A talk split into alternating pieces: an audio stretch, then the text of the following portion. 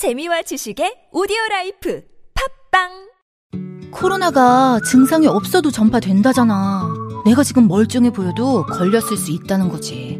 그래서 서울시가 조용한 전파를 미리미리 막으려고 선제 검사라는 걸 시작한대. 증상이 없어도 내가 코로나에 걸렸나? 의심되면 서울시립병원 8곳에서 검사받게 해주는 거지. 그것도 무료로. 한 발 앞서서 차단하는 거 괜찮지? 서울시 홈페이지에서 매주 월요일 선착순 신청이래. 다중 이용시설 갈 때 QR코드 찍는 것도 꼭 알아둬. 서울시의 백신은 변함없이 시민 여러분입니다. 이 캠페인은 서울특별시와 함께합니다. 농식품 수출이 어렵다고? 농식품 수출 정보 KATI 카티에서는 참 쉽다. 수출 정보 검색에 지쳤다고? 농식품 수출 정보 카티에서는 참 쉽다. 시시각각 변하는 수출 동향부터 트렌드까지 카티에서는 참 쉽다. 이제 수출 고민은 끝! 모든 농식품 수출 정보는 카티 홈페이지에서 확인하자. 수출하는 사람들의 성공 습관은 역시 카티. 농식품 수출 정보 카티 이 캠페인은 농림축산식품부와 한국농수산식품유통공사가 함께합니다. 이은미와 함께라면의 진행자 가수 이은미입니다. 자기 감정과 다른 감정을 표현하며 일하는 사람, 바로 감정 노동자입니다. 감정 노동자의 40% 이상이 감정 노동의 피해를 겪고 있다고 하는데요. 폭언과 욕설로 감정 노동자들을 함부로 대하는 건 인격을 깎는 행동입니다. 존중하는 마음으로 감정 노동자를 대하는 건 아름다운 실천입니다. 이 캠페인은 TBS 서울시 감정노동센터 안전보건공단이 함께합니다.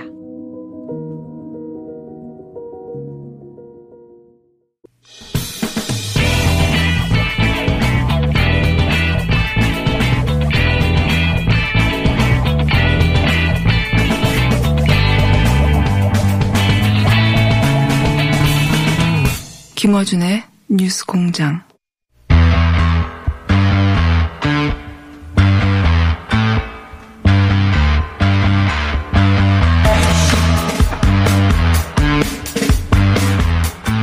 자, 오늘도 일본 상황 좀 업데이트 해보겠습니다. 일본은 지난 2월 달에, 어, 일본 자체적으로 하루 2만 건의 코로나 검사를 하겠다고 선언한 이후 두 달째, 예, 이 검사량이 늘어나지 않고 있습니다. 네.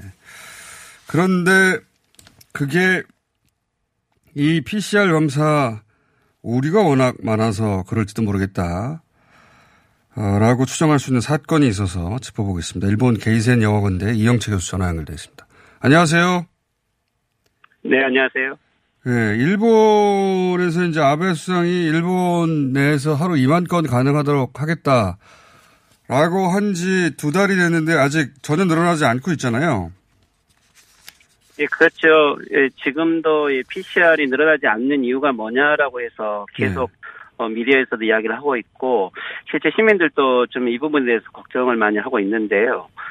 어 근데 이제 최근에 일어나는 일 중에 보면은 어 예를 들면 도쿄하고 가나가현 이 지역에서 대부분 이제 요코하마에 있는 민간 검사 업체에게 검사 의뢰를 했는데 그 중에서 약 38건이 예를 뭐 오류 판정이 나왔다. 즉 음, 음성이었는데 양성이었다라고 이야기를 한 거죠. 음, 어, 이런 것은 예전에 어, 한 지난 19일 날 아이치현에서도 좀 비슷한 일들이 있었는데 그때도 어, 음성이었는데 양성이라고 판정을 해버려서 사망자들이 코로나 환자라고 어, 오인을 받아가지고 결국에는 장례식 때 하지 못하고 화장을 해버렸다라고 해서 사죄를 한 적도 있는데 이게 지금 똑같은 경우가 이번에도 나온 거죠. 이런 일이 계속 일어나고 있는데 우선 지난 2월에 썼던 진단키트는 중국산이었다라고 최근에 보도가 됐더라고요. 예, 2월 초에는 어, 이 일본이 아직 국내산 개발 못하고 있었기 때문에 예. 그때는 이제 중국산 키트를 어, 일반 민간 업체가 수입을 해서 예, 그것을 대부분 보건소에서 썼다고 그렇게 이야기를 하고 있고 음. 근데 뭐래서 중국산 키트가 성능이 부족하다 좀 이런 부분은 어, 그렇게 말을 할수 없는 게 일단 중국에서도 검증이 된 거지만 하지만 이제 어, 지금은 자체적으로 일본 국내에서 생산한 걸로, 어, 지금은 음. 알고 있고, 이번에 요코하마 지역은 일본 국내에서 민간 아. 검사 업체가 직접, 어, 하는 걸로 나와 있습니다. 그렇군요. 2월에만 중국산을 썼었고 중국산이 이제 해외에서 오류가 많아서 문제가 됐다는 다른 나라의 보도가 있긴 했습니다만 지금 문제가 되는 건 그게 아니라 일본 내에서 만든 진단 키트인데 그게 지금 모판정이 계속 나오고 있다는 얘기네요.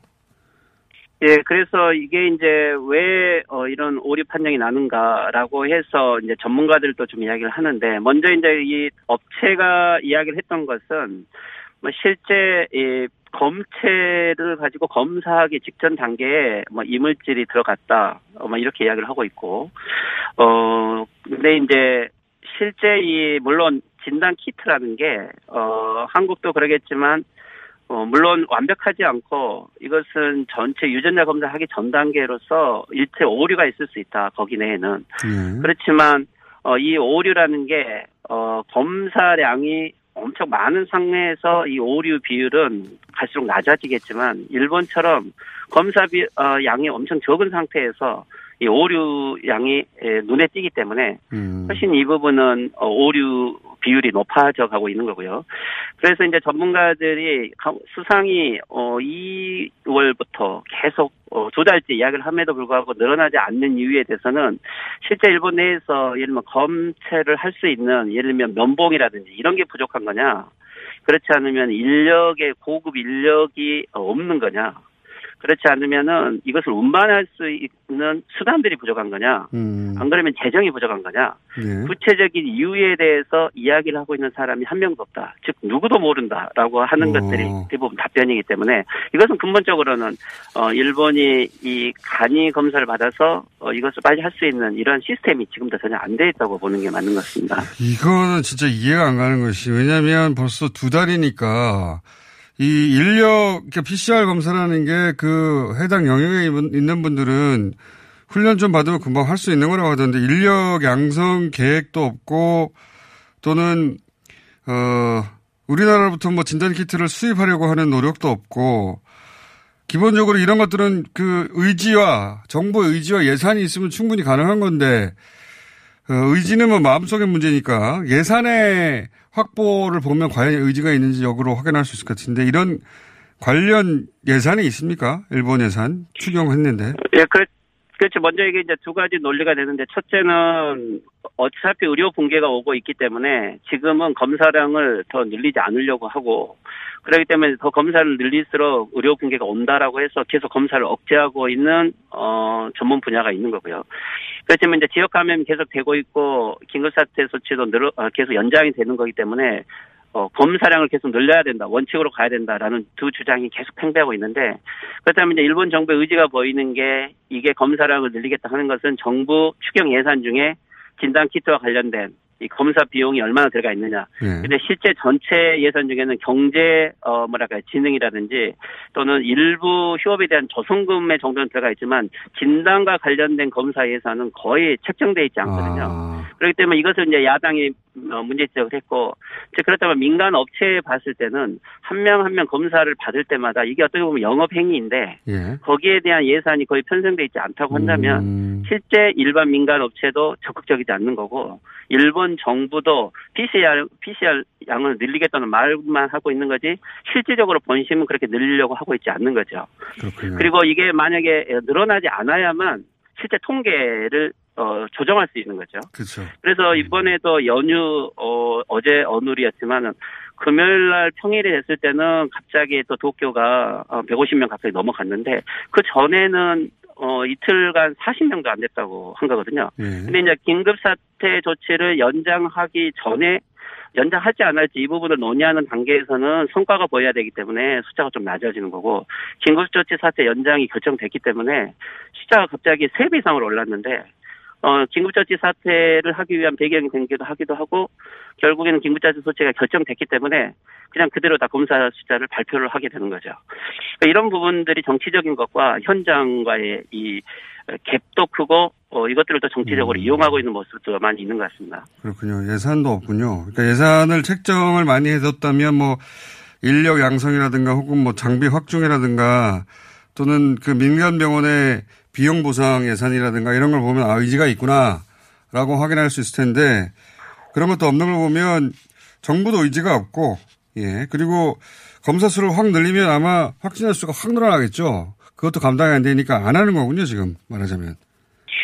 그런 것도 있고 이제 이게 원래 이제 물론 원래 한 번 경험을 해서 그래도 체계적으로 어, 연습이 되어야 되고 나름대로 이 부분에 대한 결과 판단들이 돼야 되는데 일본은 지금 지방 자치단체가 중앙 정부의 지원이 없기 때문에 스스로 드라이브 스루를 하게 되고 또 거기에서 자체적으로 시스템을 만들어서 할 수밖에 없는데 일본 지방 정부는 일본 지방 정부들이 인정하는 게 우리의 지금 방역 시스템 병상의 숫자나 이 시스템은 거의 개발 도상국 수준과 비슷하다.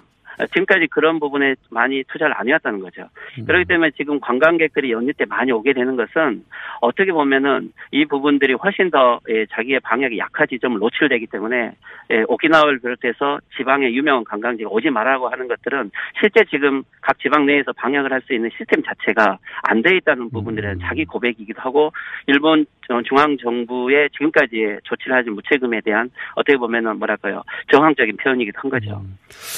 중앙정부, 아베 정부는 알겠습니다. 근데 이제 지방자치 같은 경우에는 지방자치단체에서는 지자체에서는 그 자기 지자체 내에서 검사량을 늘리고자 하는 지자체장들이 있을 테고 그러면 어, 거기서는 한국 업체에 개별적으로 접촉하거나 뭐 이런 건 있지 않을까요?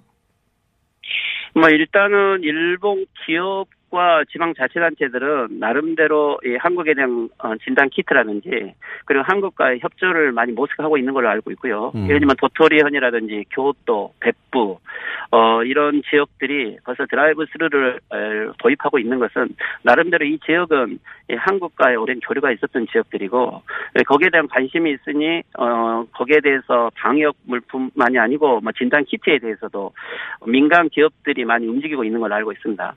어, 그리고 이미 일본 정부는 중앙 정부에서 직접 어, 예를 들면 긴급사태 조치가 연장되더라도 직접적인 예산 지원들은 거의 받지 못하기 때문에 자체적으로 해결을 해야 되고 그렇지만 이제 대신 아무리 지방 정부가 노력을 하더라도 일반 중앙 정부가 최고 묵인이라든지 허용을 하지 않으면은 진단 키트를 음. 도입할 수 없기 때문에 최소 일본 정부도 어, 이 부분에 대한 의향은 어 제로 퍼센트는 아닐 거예요. 그렇기 때문에 아베 수상이 지난번 의회에서 최소 협력을 하겠다라고 말을 한 것은 나름대로 긴급사태 연장이 되고 폭발하게 되면 어, 협조를 하려는 포석인데 하지만 수상 관전의 우익들의 입장들은 좀 다른 것 같아요. 어, 음. 우익들은 어, 진단 키트를 한국과 가져오고 이제 그랬을 때 한국과의 이 배상 문제에 대한 협상이라든지 또는 입지가 약해지고 어, 지금까지의 정책을 좀 뒤집는 것이 되기 때문에 이제 여론을 통해서 SNS에서 한국 진단 키트는 50% 불량이다라는 이런 혐한 뉴스가 나오는 것들은 좀 이런 것에 대한 일본 중앙 정부의 음. 경계심을 좀 반영하고 있다고 보고요.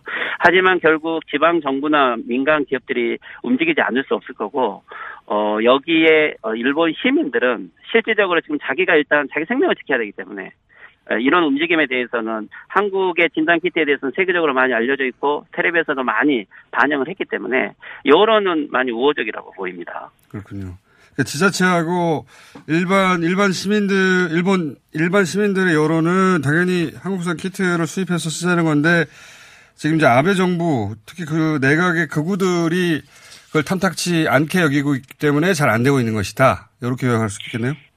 그렇죠. 결국 일본 정부의 아베 수상이 내놓은 정책이 마스크 두 장이고 이것에 대한 비리와 불안이 너무 컸기 때문에 실질적으로 어 긴급 사태 조치도 어 5월 30일까지 한 달 연장하기로 거의 결정돼서 아마 이게 오늘 발표되는데 그렇지만 이 한 달간 뭘 했느냐 어, 실질적으로 사회적 거리를 두기를 국민들에게 강요했을 뿐이지 일본 중앙 정부가 내세운 구체적인 대책은 없었고 그렇다면 사회적 거리 두기를 다시 어, 제대로 안 한 국민들에게 대한 책임이라는 이러한 논리로 연장을 하고 있는 건데 국민들은 어, 휴업에 대한 보상 조치도 거의 안 해주고 개인에 대한 보상도 없고 그렇다고 해서 PCR을 늘리지도 않고 어, 그러고 나서 또 다시 연장하는 것을 국민들 책임이라고 하는 이러한 논리가 지속되고 있기 때문에 실제 국민들은 한국의 검역 체계라든가 또는 진단 키트라든가 구체적인 물건이 들어왔을 때 오히려 그것들을 안심으로 받아들이지 어, 혐한이라든지 이런 분위기로는 가지 않겠죠. 알겠습니다. 오늘 여기까지 하고요. 예. 또 모시겠습니다. 또 모시겠다고 하고 저희가 잘 안 모시는 경우도 많은데 일본 관련해서 저희가 매일 업데이트하기 때문에 어, 다음 시간에 뵙겠습니다. 감사합니다. 네. 일본 게이센 여학원대 이영채 교수였습니다.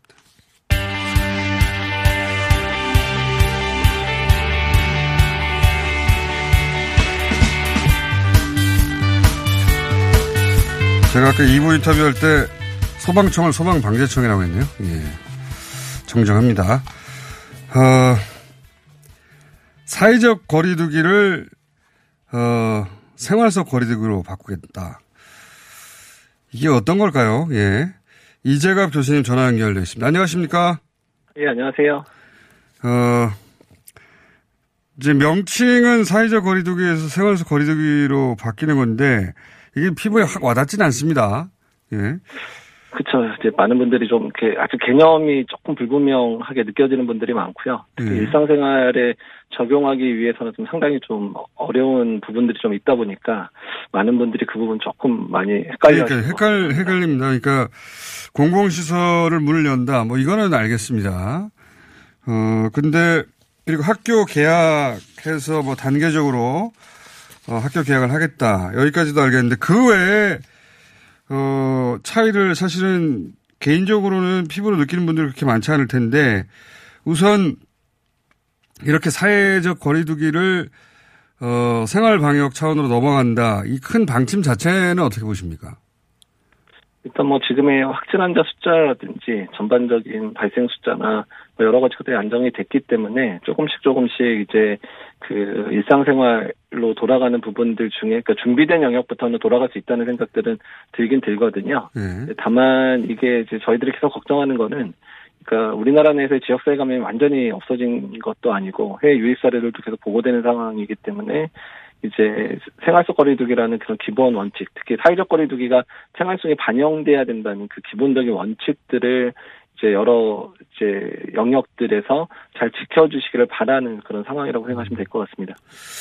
그게 이제 이걸 사실 다른 나라에서 이런 방침이 있고 세계적 표준으로 인정받은 게 있으면 우리가 따라할 텐데 이 코로나 관련해서는 우리가 맨 앞줄에서 이제 개척해가는 상황이라 뭐 예, 예. 미국이나 유럽도 아직 그 도시 봉쇄를 완전히 열지 못하고 있는 상황인데 우리는 이제 봉쇄를 안 했으니까 그 단계는 지나갔고 사회적 거리두기를 생활 속 거리두기로 바꿔가야 되는데 생활 속 거리두기가 필요한 구체적 어떤 어, 방법론이랄까요? 이런 영역에서는 이렇게 해야 된다. 이게 아직 구체적으로 마련이 안 된 거죠.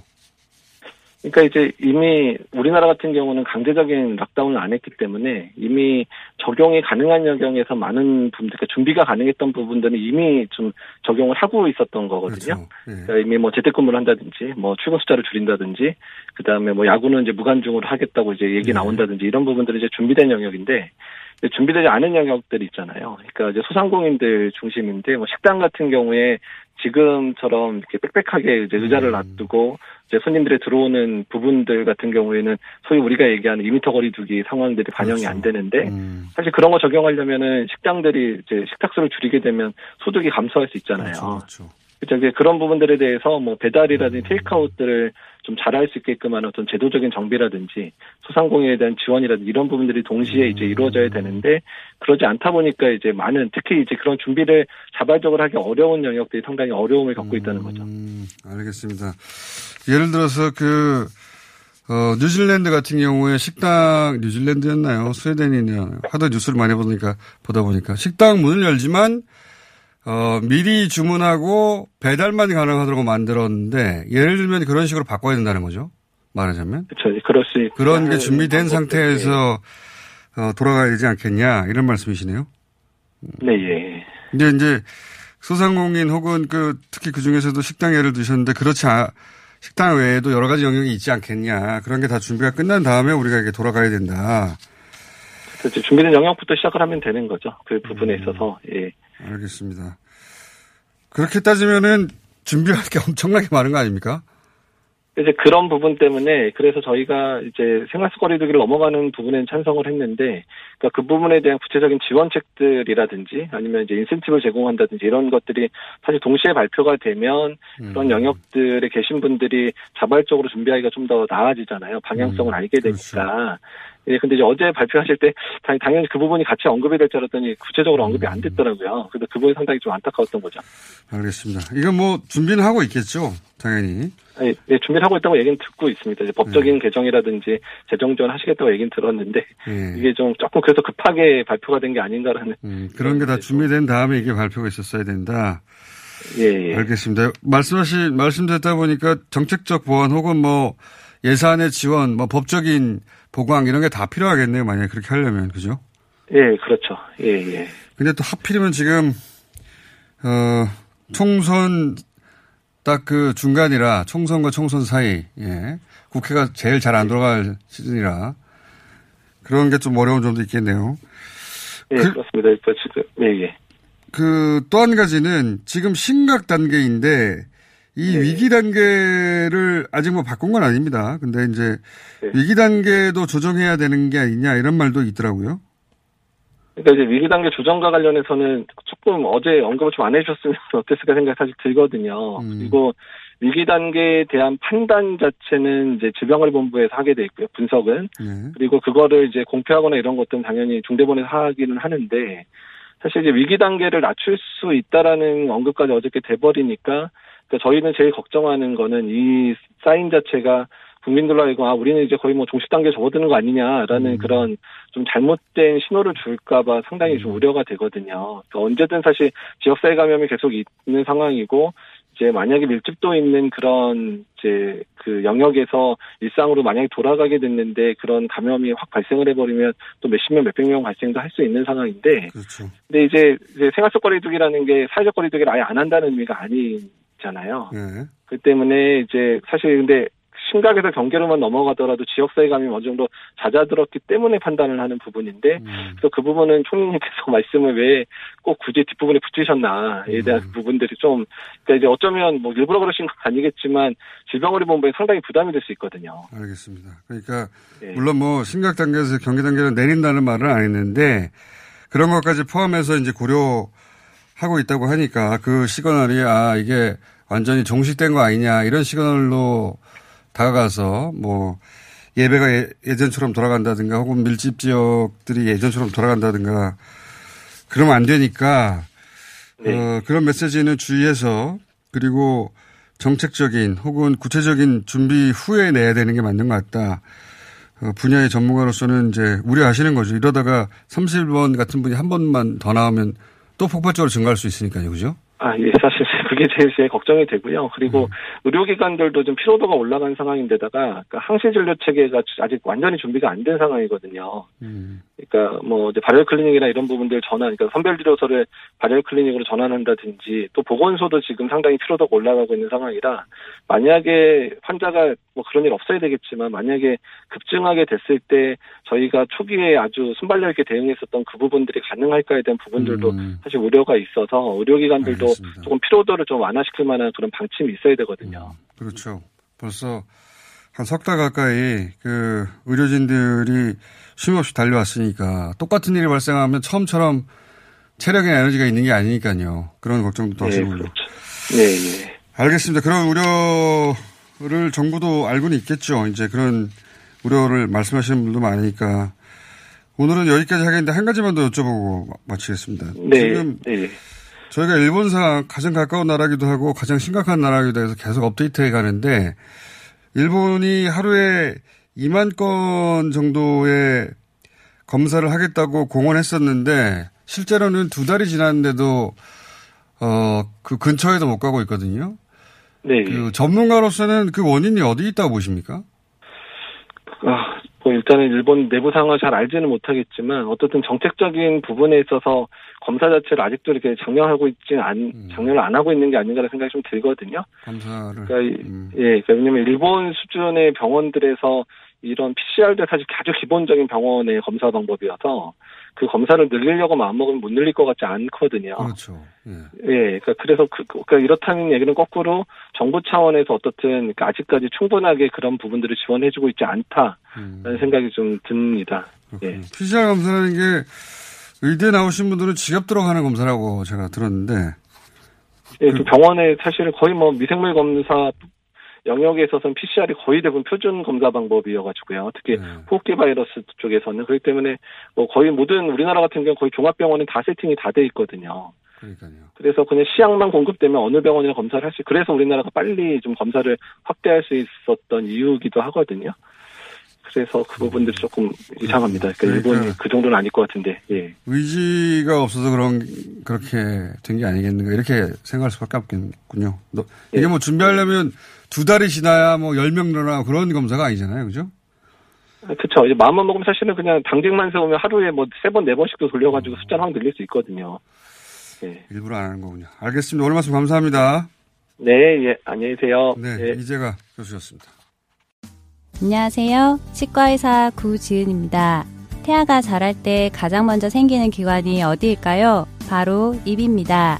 먹는다는 것은 삶의 시작이자 끝인 것이죠. 100세 시대인 요즘은 치아를 100년 가까이 사용합니다. 그럼 어떻게 해야 치아를 100년 동안 건강하게 관리할 수 있을까요? 바로 올바른 칫솔질과 정기적인 스케일링입니다. 가까운 치과를 방문하시면 치과의사 선생님께 올바른 칫솔질을 배울 수 있습니다. 그리고 1년마다 건강보험 적용이 되는 스케일링 치료 놓치지 마세요. 이 캠페인은 유디치과협회와 함께합니다. 시더 시더 아빠 발톱 너무 두껍고 색깔도 이상해 이 녀석 그럴까봐 내가 케라셀 네일 준비했지 갈라지고 두꺼워진 발톱 무좀이 싹 사라진다고 미국 판매량 1위 600명 임상 실험을 거친 전 세계 48개국 손발톱 케어 압도적 지배자 캐라셀 네일. 2주 후 달라진 손발톱을 경험할 수 있습니다. 네이버에서 캐라셀 네일을 검색하세요.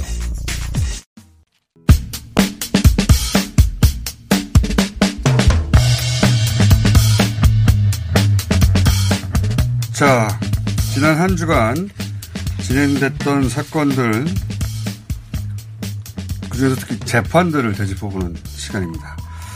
양재 변호사 나오셨고요. 네, 안녕하세요. 최유진 변호사 나오셨고요. 네, 안녕하세요. 예, 변호사 될 뻔했던 장영진 기자 나오셨고요. 네, 안녕하십니까. 될 뻔까지도 아니었고요. 좀 하- 하려다가 말았던. 1차 시험까지는 합격했다는 거 아니겠습니까? 네. 되려고 했던. 네, 거의 될 뻔했던. 본인이 갈 길이 멀어요, 거기서는. 아, 그래요? 아유, 그, 아유, 그럴 때부터, 거기부터 시작이에요, 이제부터. 아, 그래요? 1차 통과는 그렇게 어려운 게 아닌가 보죠? 어디 가서 1차 통과했다고 위세에 부리는 사람이 있으면 조금 의심해 봐야 예, 돼요. 의심해 봐야 돼요. 사짜일 가능성이 좀 있어요. 그게 본인 아닙니까? 본인이 1차 통과했다고. 자, 이렇게 법에 대해서 잘 아는 기자와 법조인 두 분과 함께. 지난주에 또 언론에 크게 보도했던 저희가 일부러 이 사건을 하려고 하는 건 아닌데 최근에 진행되는 재판 중에 언론에 가장 자주 등장하는 게 이제 역시 조국 전 장관 재판인데 어, 아주경제가 아주경제가 법조 신문이 됐어요. 경제지가 아니라 사람들이 대부분 이 어, 조국 전 장관 관련 재판은 아주경제를 찾아봅니다. 네, 주말 사이 10만 뷰를 찍었다고. 10만 뷰. 예. 이야 기사 한 건으로. 네, 이 기사 한 건으로. 야, 예. 야, 그 어마어마하다. 이 기사 한 건이 10만 뷰 되는 거는 포탈에 하루 종일 걸려 있어요. 될까 말까 하거든요. 근데 포탈에 걸려 있지 않았는데도 제대로. 네. 그러니까 사람들이 찾아와서 다 본 거기 때문에 그래서 더 나름 가치가 있다라고. 나름이라뇨. 예. 이런 전례가 없어요. 아주경제 법조 기자 기사를 누가 찾아왔습니까 과거에? 이거 칭- 칭찬이에요? 아니면 뭐? 얘기해서. 근데 이제 아주경제가 모르겠어요, 지금. 다른 매체들이 전혀 하지 않는 일을 했거든요.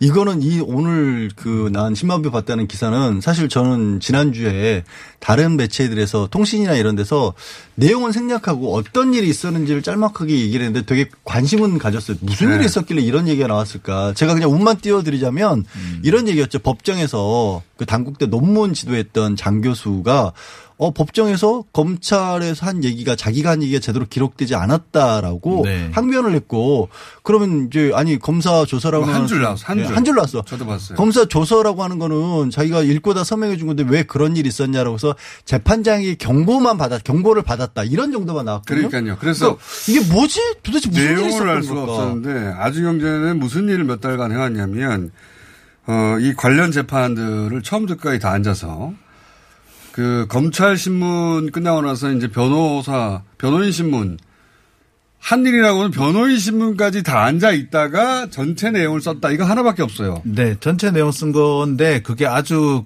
다른 것처럼 아주 새로운 팩트인 것처럼 이렇게 보도가 되고 그렇게 느껴지고 있죠. 아니, 근데 사실은. 김태형 기자는 김태형 기자가 쓰잖아요. 어, 참고로 김태현 기자는 장영진 기자의 후배로서 장영진 기자는 가지 않고 김태현 기자가 법정에 가서 전문을 다 쳐온 걸 그러니까 보고 본인이 한 것처럼 얘기하고 억울해하더라고요. 그러니까 전문 친 거 외에 플러스 취재도 한대요. 그래도 김태형 기자. 아, 취재도 한대요. 그렇지만 확인도 한답니다. 제가 대기실에서 장, 장 기자님의 대변을 잠깐 해드리자면 이 김태현 기자가 처음 보는 참 아- 알아볼 수가 없다.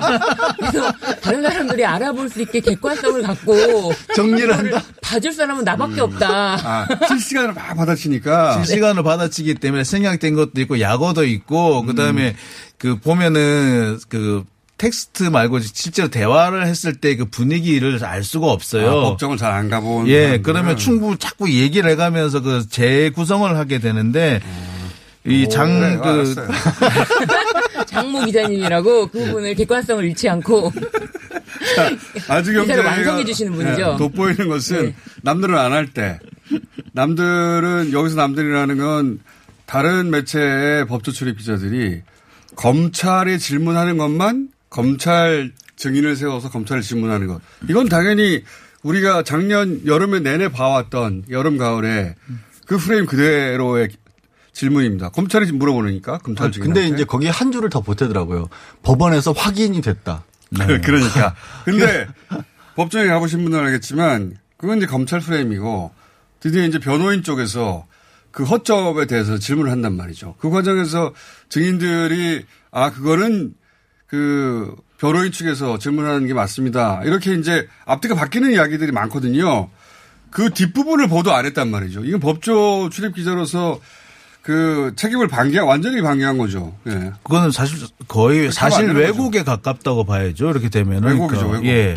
그러니까 이번에 그 당국대 교수 같은 경우에도 재판 내내 계속 자기는 왜 내가 하고자 했던 얘기는 그 신문 조서에 기록이 안 돼 있다. 그리고 검찰은 자기가 원하는 대답이 나올 때까지 5시간, 6시간을 계속 같은 질문을 하더라. 자, 그럼 그 구체적인 내용으로 들어가 보겠습니다. 이 그래서 이제 아주 경제가 근데 최근에 얼- 최근에 언론들이 하도 이런 지적을 많이 받다 보니까 뒷부분을 보도하긴 하는데 조금 나와요. 압축해서 보도해서 무슨 내용인지 모르는 상황이었는데 아주 경제에서 이제 요것도 자세하게 무슨 일이 있었는지 이제 보도를 해서 아 이런 일이 있었구나 알게 됐어요.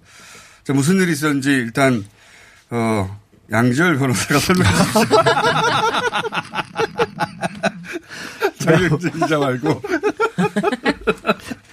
무슨 얘기 있었냐면 그 장 논문을 작성하는 장 교수에게 네. 그동안에 검찰에서 보도가 나왔던 건 뭐 어떻게 나왔냐면 아 그 논문 작성 정경식 교수 부탁을 받아가지고 그러니까. 이 조민 씨가 그 체험 활동한 거를 가지고 논문까지 썼고 논문 제일 저자로까지 등재가 된 거 아니냐. 그러니까 학부형이 네. 엄마 찬스 예. 써가지고 논문에 일 저자로 올라간 거 아니냐 이렇게 보도했죠 그동안 미리 계속. 미리 전화해서 사전에 모의가 있었던 것처럼 보도가 나왔었는데 네. 음. 그날 이제 반대신문 과정에서 나온 얘기는 장 교수는 그런 식의 연락을 정진식 교수 한 적이 없었고 없다.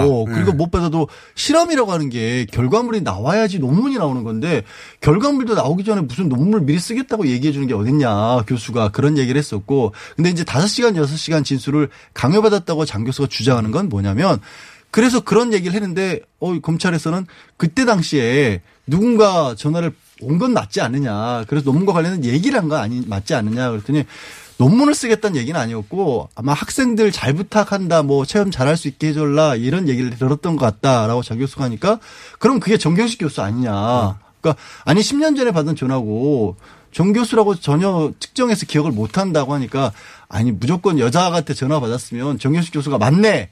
라는 얘기를 5시간, 6시간 동안 했다는 거예요. 근데 이제 거기 참여한 학생 다른 학생도 있었거든요. 네. 그러니까 분명히 학부형한테 학생들이 그런 실험 실험 참여하고 하는 거 잘 봐달라.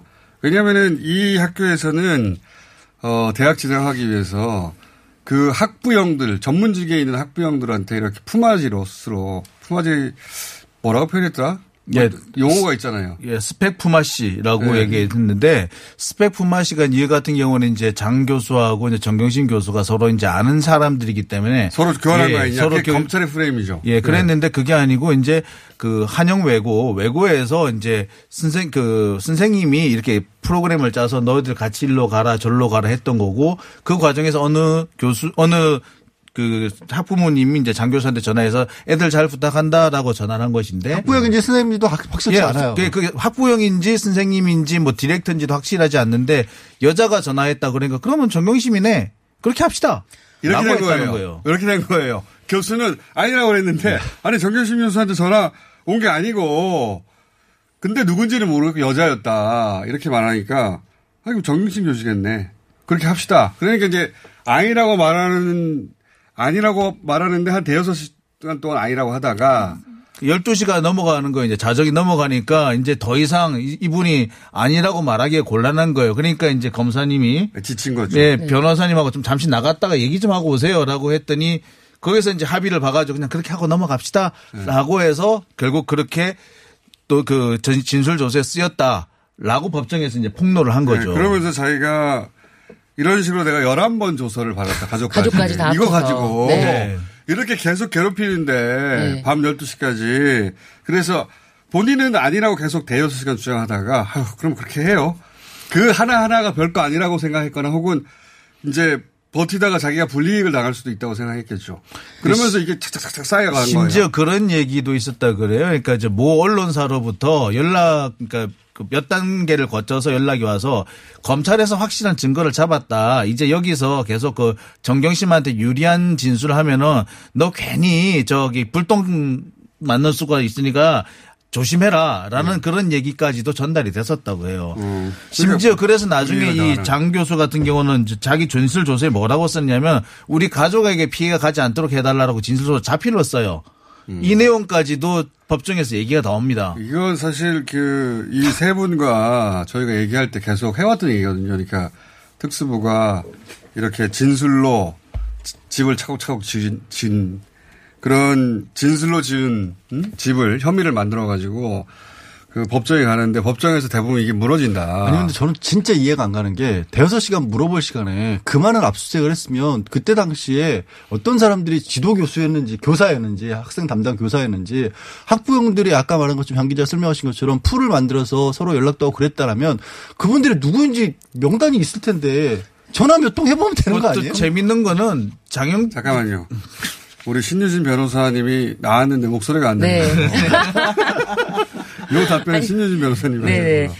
아니 그리고 네. 이 이제 장 교수님이 이번에 나왔을 때 변호인이 이런 이런 질문을 했는데 이게 변호인이 뭐 상상해서 한 질문 같지가 않은 게 뭐 검찰에서 뭐 피의자로 전환하겠다 이런 질문을 받은 적이 있냐? 라고 한 거예요. 근데 어. 사실 참고인으로 어떤 사실 관계에 대해서 조사를 받으러 가서 내가 뭐 사실대로만 진술하고 나오면 된다라는 마음으로 갔을, 갔는데 네. 검찰이 갑자기 피의자라는 얘기를 꺼내면 굉장히 겁을 먹거든요. 그래서 일반인들은 다 쫄죠. 네. 아니 나는 그냥 내가 아는 사실만 말하고 나오면 되는 줄 알았더니 당신이 기소당해서 네. 법정에 쓰겠는데 이렇게 얘기해 버리면 일반인들 다 쫄죠. 네, 그럼 엄청난 그 신분의 전환이 되는 건데 그런 얘기를 위축되고. 했냐라고 변호인이 질문을 했는데 이 장 교수가 거기서 어 대답하지 않겠다. 대답하지 않겠다. 네. 근데 이게 지금 앞으로 또 이제 아주경제가 후속 보도를 해야 되지 않을까 싶어요. 숙제. 그러니까 그 검찰 측의 참고인 혹은 증인으로 나갔다가 네. 어 이렇게 불리한 진술을 했는데 그 진술 과정을 장 교수는 처음으로 그 일종의 폭로를 한 거죠 법정에서. 네. 네. 내가 이렇게 그 압박을 받아가지고 사실이 나는 이렇게 생각하지 않는데 진술 조서는 그렇게 남았다. 네. 이렇게 폭로를 한 셈인데 이런 증인들이 또 있냐 이거죠. 아니 있습니다. 아, 여러 명이 있고요. 그래서 그 동안에는 이제 사실 제가 좀 이번 기회에 좀 반성도 했던 게 항상 대부분의 그 증인들이 보면은 내가 저 법정 어, 검찰 진술할 때 진술 잘못했다 압박을 받았다라는 얘기를 많이 해요. 근데 그냥 늘 하던 얘기니까 그냥 넘어왔던 넘어 넘겨갔던 게 많았거든요. 근데 이번 건에도 보면 그래서 그렇게 진술하신 분이니까 사실은 피의자로 넘어가겠 피의자로 넘어갈 수 있다라는 얘기를 들어서 진술을 바꿨다라고 하신 분이 몇 분 계셨어요. 아 그래요? 예, 그래서 어. 그분들 다시 찾아가서 그 당시 상황을 하나하나 좀 확인해 보려고 아, 여러 분 합니다. 있었는데 그냥 흘러들었구나. 예, 뭐장 늘. 그냥. 나오는 이- 아니 근데 죄송합니다. 흘려드는 게 아니라 교수분들 같은 경우에는 꼭 이 당국자 장 교수뿐만이 아니라 이미 초기에 수사하는 과정에서도 내가 하는 얘기가 왜 언론에는 자꾸 뒤바뀌어서 나가느냐는 항의를 많이 많이. 하셨죠. 많이 네. 하셨어요. 그런데 그나마 여기 뉴스 공장에서 뭐 직인 파일 SBS가 오보가 아니냐 이런 지적을 한 뒤로는 지금 그 시점부터 해갖고 차근차근 그 아주 경제 한편으로는 후속 보도인 KBS가 또 오늘 아침에 7시에 보도를 했더라고요. 뭘요? 그 직인 파일이 네. SBS가 보도했을 때 그거는 사실 검찰이 그때 확보하지 않았다. 어. 그 시점에 확보한 건 아닌데 SBS가 먼저 보도를 하고 나중에 뭐 강사 휴게실에서 뭐 있는 것 같은데 이제 그런 식으로 보도를 하면서 그렇지만 뭐 강사 휴게실에서 발견된 PC는 그 자체가 또 위수중이 될 수 있다. 위법 증거로 수집 쓸수 증거가 될 수 있다. 아닙니까? 예. 요렇게 이제 어떻게 보면은 이제 시점부터 해서 SBS가 그 단독 보도했다는 그 사실의 시점에서는 검찰이 아무것도 갖고 있지 않았다. 요런 사실관계는 좀 확인되는 그럼 SBS가 검찰도 가지지 않은 걸 상상으로 보도할 리는 없고 네. 검찰 쪽에서 언론 플레이를 누군가 했을 거 아니에요. 네. 근데 이런 식의 어떤 진술로 증거들이 나온 것들이 참 어떻게 보면은 이해할 수 없지만 어찌 보면 이 시점에서 다행이에요. 이거는 금방금방 또 뒤집어지거든요. 그래서 저는 도저히 이해가 안 가는 거예요. 이렇게 말을 가지고 무리해서 밀어붙여서 기소까지 이루어진 재판 이게 정말 글자 그대로 몇억 몇십억짜리 뇌물이 주고 간 사건이고 음. 그렇게 추정이 안 들어가면 도저히 밝혀낼 수 없는 사- 수사들도 네. 있거든요. 근데 그런 게 아니라 고등학생 체험학생 아닙니까? 고등학생 체험학습. 아니, 그러니까 이날 자기 그 장 교수의 경우도 제일 이제 당황해했던 게 계속 이제 일저자 얘기가 나왔는데 일저자로가 중요한 게 아니고 그 체험 활동 증명서가 중요한 거다. 이게 저 결국에 그 대학에 대학원에 제출되고 대학에 제출된 것은 논문이 제출된 게 아니라 체험 활동이 네. 제출된 자, 건데. 이거 다시 한번 정리할게요. 이것도 진짜 핵심인데 이거 핵심을 잘 짚어주지 않아요 보니까. 왜냐하면 그렇죠. 모든 언론이 논문 일저자가 어, 되는 게 마땅하냐 아니냐 이 얘기만 계속 하고 있거든요. 이게 이제 작년 프레임이죠. 네. 그 기자들이 업데이트를 안 하고 있는 거예요. 의도적으로 안 하고 있는 건지. 의도적으로 안 한다고 봐야죠. 그러니까요. 사람들이 그래서 아 저기 일저자이냐 아니냐가 이 재판에 굉장히 중요한가 보다. 하나도 안 중요합니다. 얘기 나올 이유도 없어요, 하나도 안 사실. 필요도 중요해요. 없어요. 기소도 안 됐어요, 이거는. 왜냐면은 이 논문은 제출이 안 됐어요. 예. 입시에. 제출이 안 됐는데 지금 따지는 건 뭐냐면 이 당국대에 가서 체험을 하고 증명서를 내줬냐 아무 체험을 안 했는데 그냥 증명서를 내줬냐 가짜로 이걸 따지는 거예요. 그렇죠. 그런데 지금 교수님 장 교수님의 말씀은 체험했다. 아주 아주 열심히 했다. 아주. 열심히 시킨 대로 했다는 거고 그리고 나서 이 논문 일저자 어쩌고 하는 것은 제출이 안 됐어요. 제출이 안 됐기 때문에 제출하지 말라 그랬어요, 장 교수. 교수도 예. 제출하지 말라고 그랬고 실제로 제출 안 했기 때문에 이거는 법정에서 따져질 이유가 하나도 없는 쟁점이 아닙니다. 그러니까 근데 장- 우리 언론은 계속해서 일저자 얘기만 하고 있어요. 그러니까 지금 장 교수님은 뭐냐면 이게 이게 네가 외국에 있는 대학에 갈 때면 이게 필요한데 국내는 괜히 내봤자 우리 안 좋으니까 내지 마라 그랬고 안 냈어요 실제로. 그리고 그런 얘기들이 사실은 법정에서 나올 필요도 없는데 법정에서 계속 얘기를 꺼내는 거예요. 그러니까 이게 기소가 안 됐기 때문에 이거는 아니, 법정에서 나올 이유가 없어요. 예. 검찰에서 작년 여름의 기억을 자꾸 소환시키려고 하고 있어요. 법정에는 이게 법정에 간 게 아닌데 이 얘기를 왜 하냐고. 그러니까 보면은 이 사람이 이런 짓을 했기 때문에 이, 이것은 처- 처벌을 받아야 될 행위입니다. 이게 이제 형사 재판의 원칙인데 이, 지금 검찰에서 하고 있는 거는 이 사람은 나쁜 사람이니까 무조건 처벌 받아야 됩니다. 이런 논리를 자꾸 진행을 하려고 해요. 그러니까 이 일저자에 올라갈 자격이 없는 아이를 일저자를 올린 거 보니 이 체험 학습 하, 이 얘기할 때마다 가슴이 와닿아요. 고등학생 체험 학습을 이렇게 아직도 따지고 있다니. 이 재판은 체험을 했느냐 안 했냐지 이 논문은 제출이 안 됐다니까요. 아니 그리고 그나마 그런 교수가 그랬잖아. 일저자 한 것도 내 임의였기 때문에 네. 상관없는 거라고까지. 세 분이었습니다. 나머지는 이번 주에 한 번 더 모실지도 모릅니다. 자, 하나, 둘, 셋. 안녕.